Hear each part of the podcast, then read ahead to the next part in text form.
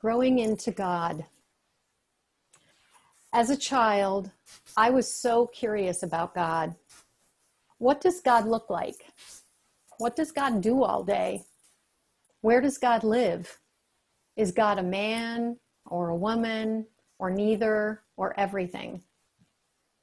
I was raised agnostic with a mother who was raised Catholic and a father who came from an Anglican uh, faith in Canada.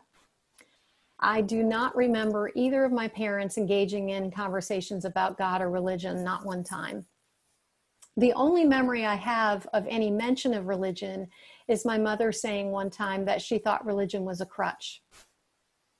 But as I mentioned, I was always curious about God. A couple of my childhood friends invited me to their churches for services after sleepovers. The first church I visited was just up the street from our house in Peterborough, New Hampshire. I remember that the kids all went into a classroom where we sang songs and played games, and I won a prize. So, you know, for a kid, that's a pretty cool church. in middle school, I was invited to attend temple with a friend who was Jewish. That was pretty cool too. I remember the abundance of food afterward. Fast forward to my young adult life, my parents divorced when I was 15, and I ran away to get married to the guy next door when I was 16.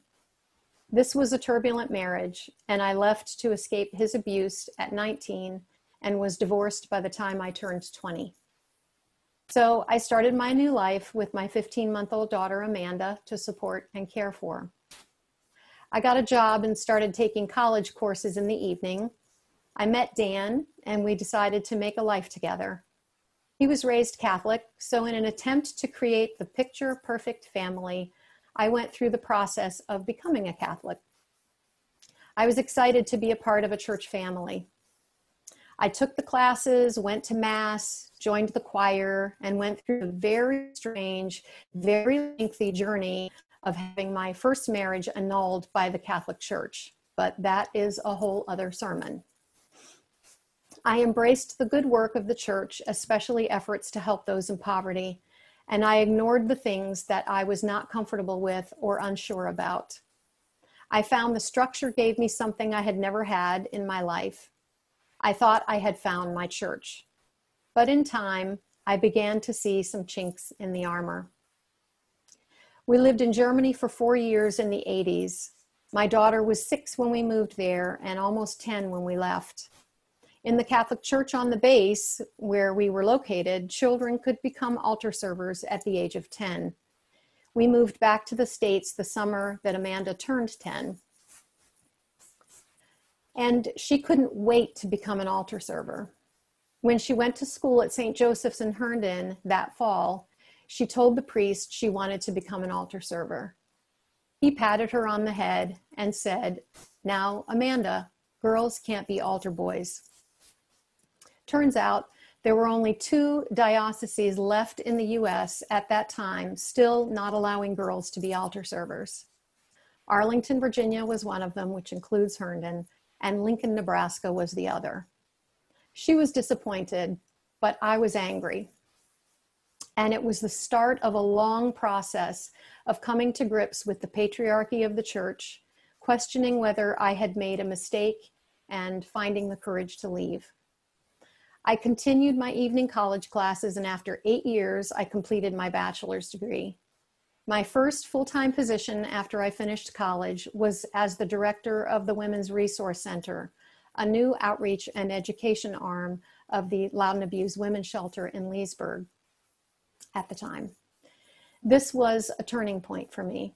I met so many wonderful, brilliant, and empowered women and learned so much from them. A few months into my job, I heard about a Women in Religion conference in Richmond, and I decided to go. Their keynote speaker was a woman named Edwina Gateley. I don't even know how to describe what happened to me at that conference, except to say it was transformative.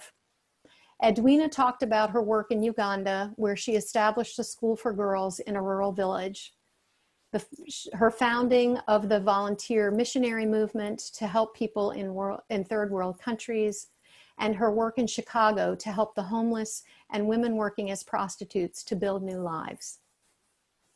In the mid 80s, she built a place called Genesis House of Hospitality to provide a place for the people that she was serving to live and receive care. She talked about her faith and how big God was. The revelation for me was when she said, God was within each of us. I had never heard this, but somehow it was familiar and it was right. She opened a spiritual door and woke the divine in me. She mentioned that she wanted to become a Catholic priest, but of course, the Catholic Church would not allow it. But she has not let that stop her. She's written several books, mostly poetry, and she speaks around the world, inspiring people, especially women, young and old, to find their God magic. Edwina Gateley ended her talk by reading one of her poems, which I'd like to read for you. It's called The Anointing. There were no crowds at my ordination. The church was cold and bare. There was no bishop to bless and consecrate. No organ music filled the air. No solemn procession went before me. No cross nor incense smell. There were no songs nor incantation, and no pealing triumphant bell. But I heard the children laughing in the stench of the city slums and I heard the people sobbing at the roaring of the guns. And the stones cried out before me, and the sirens wailed and roared, and the blood of women and children in the arid earth was poured. There were no crowds at my ordination. The church was cold and bare. But the cries of the people gathered, and the songs of birds filled the air. The wind blew cold before me. The mountains rose and split. The earth, it shuddered and trembled, and a flame eternal was lit. There were no crowds at my ordination. The church was cold and bare, but the Spirit breathed oh so gently in the free and open air. She slipped through the walls and the barriers and from the stones and the earth she proclaimed, O see, my blind, blind people, see woman whom I have ordained. After I heard her speak, I imagined what a church by Edwina Gateley would look like. What would her congregation look like? How many people would fill the pews to hear her preach and share her big God. How sad to think that the Catholic Church squandered her gifts and the gifts and leadership of so many mystic and gifted women leaders. One article described Edwina this way She's a mystic, a living saint in our midst. Many church men fear her. Most simply do not understand her. And because her God is so big, because she speaks with authority, she threatens the powers that be. She's an amazing example of what living your faith means.